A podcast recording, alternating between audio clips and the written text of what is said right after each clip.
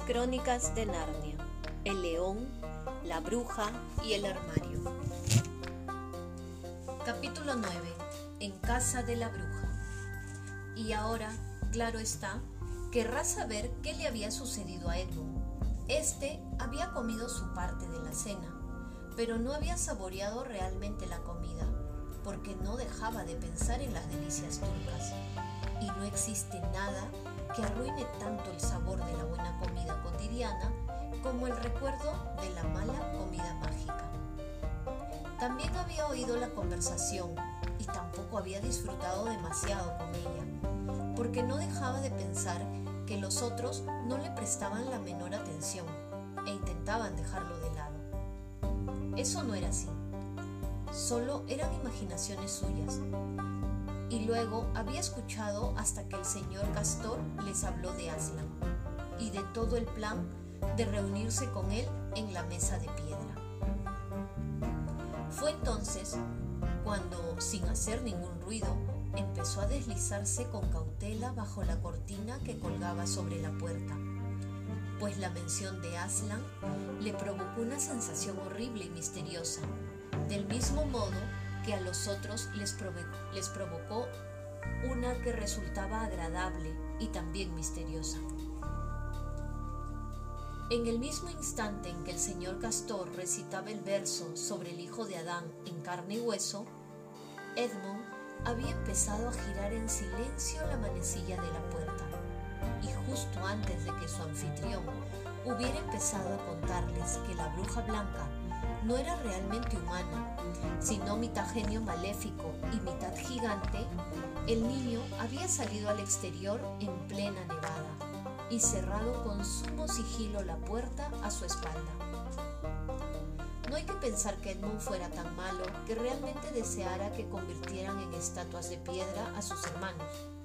Lo que en realidad deseaba eran las delicias turcas y convertirse en príncipe, y más adelante en rey y también vengarse de Peter por llamarlo alimaña ponzoñosa.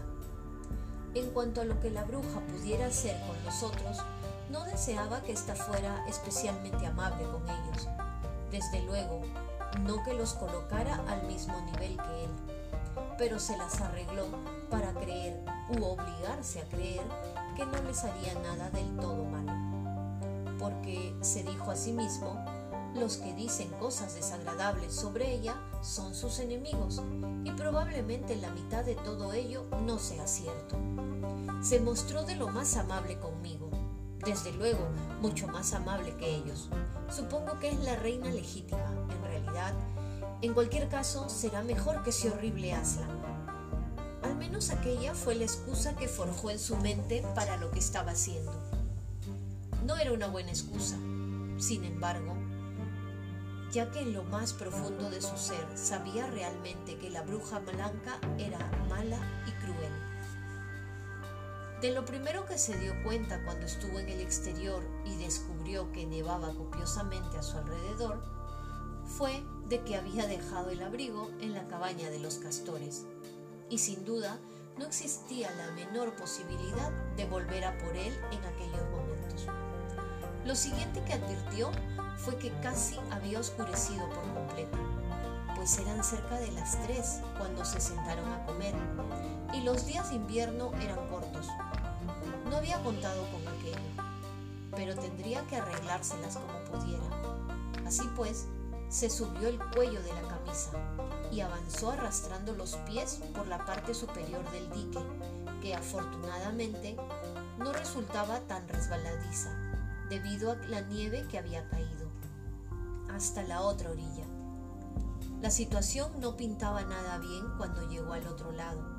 Oscurecía por momentos, y entre aquello y los copos de nieve que se arremolinaban a su alrededor, apenas podía ver a un metro de distancia.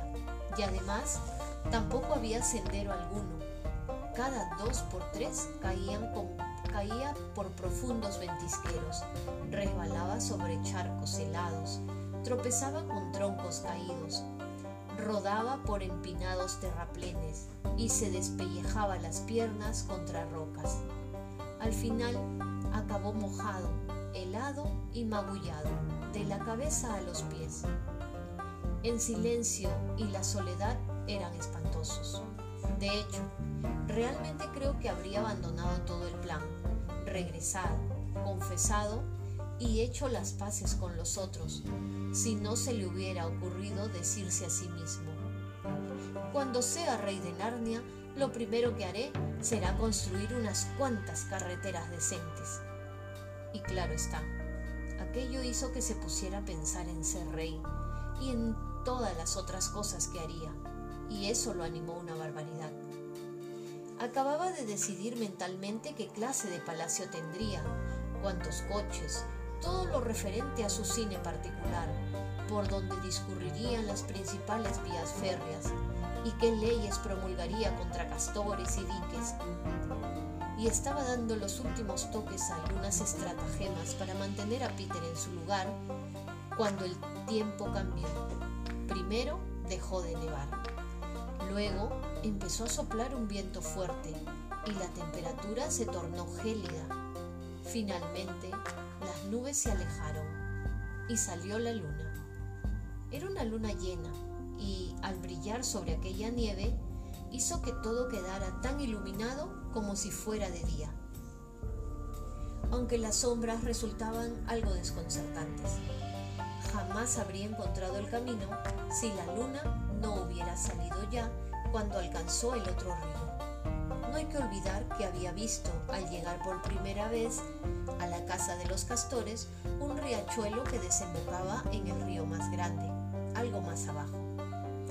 Llegó hasta este y giró para seguir su curso, pero el pequeño valle, valle por el que discurría era mucho más empinado y rocoso que el que acababa de abandonar, y estaba totalmente plagado de matorrales, de modo que no lo habría conseguido en la oscuridad.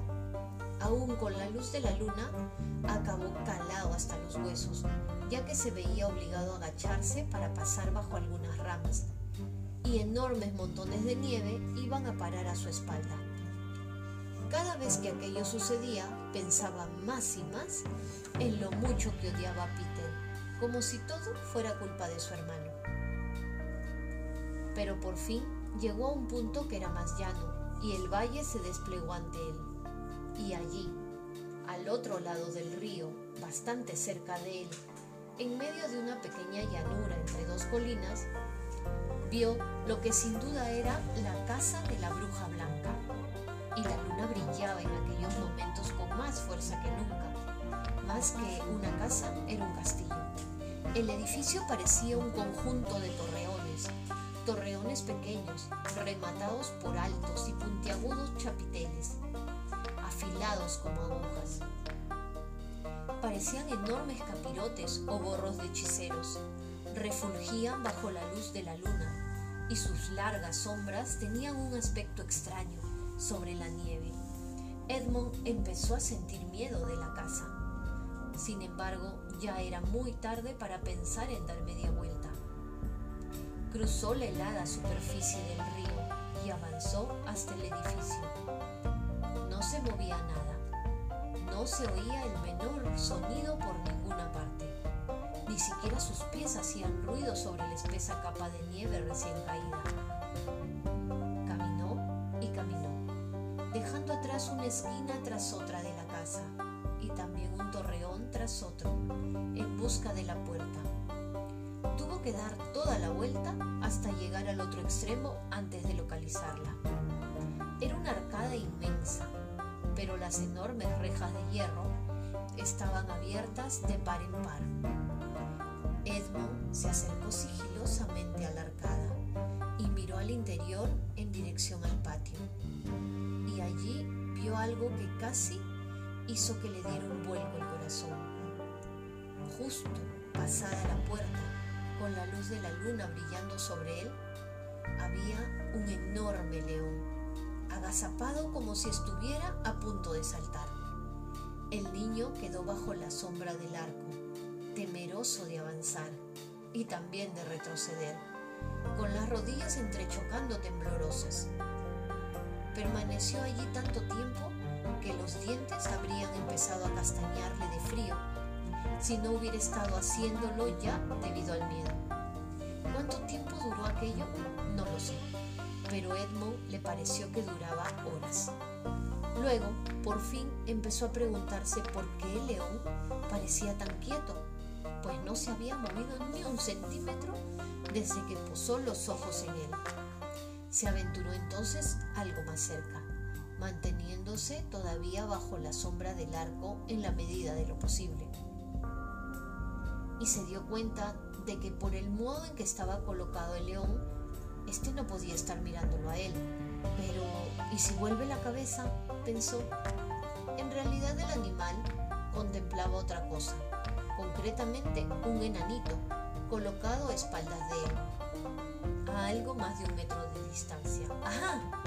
pensó Edmund. Cuando salte sobre el enano será mi oportunidad de escapar. Sin embargo, el león siguió sin moverse y tampoco se movió el enano. Entonces Edmund por fin recordó que los demás habían dicho que la bruja convertía a la gente en piedra. A lo mejor aquello no era más que un león de piedra, y en cuanto lo pensó, se dio cuenta de que el lomo del animal y la parte superior de la cabeza estaban cubiertos de nieve. Claro que debía ser simplemente una estatua. Ningún animal vivo dejaría que lo cubriera la nieve.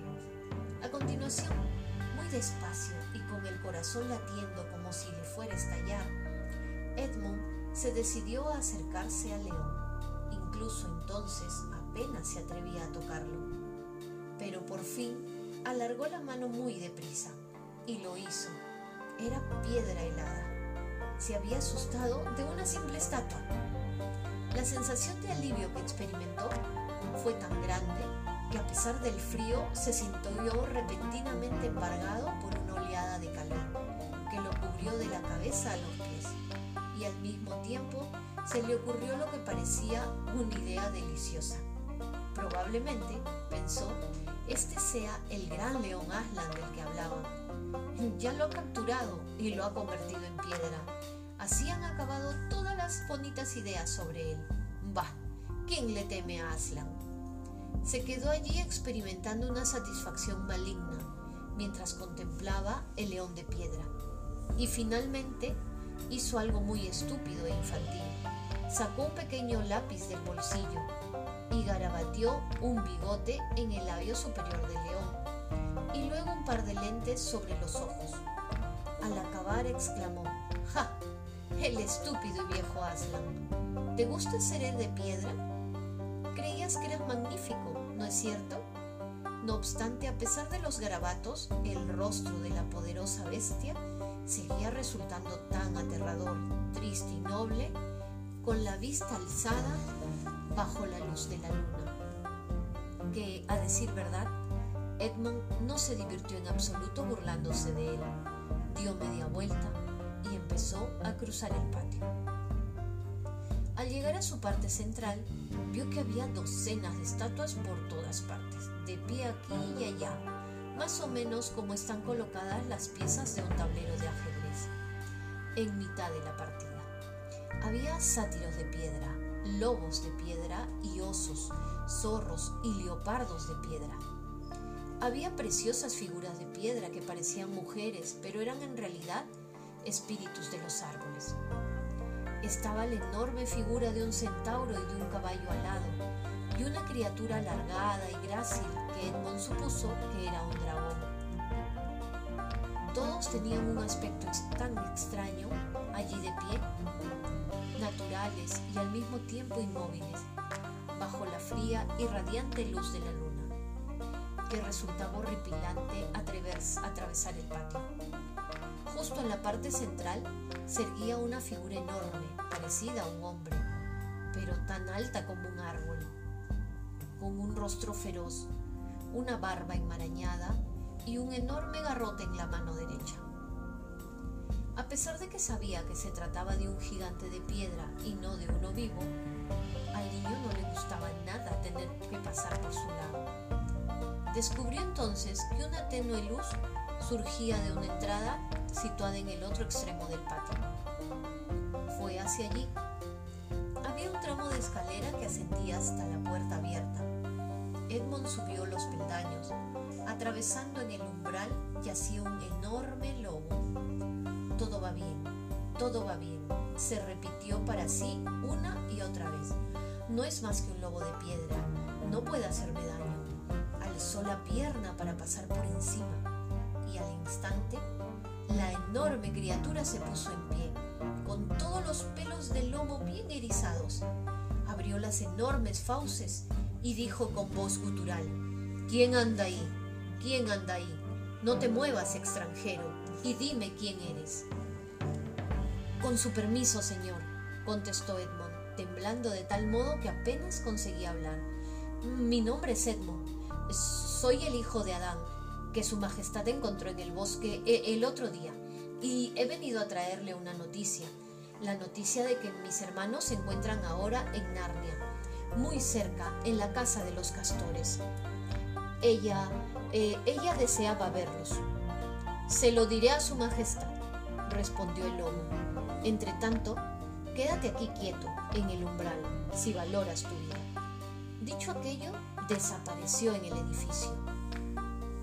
Edmond permaneció allí de pie y aguardó con los dedos doloridos por el frío y el corazón latiéndole con fuerza en el pecho.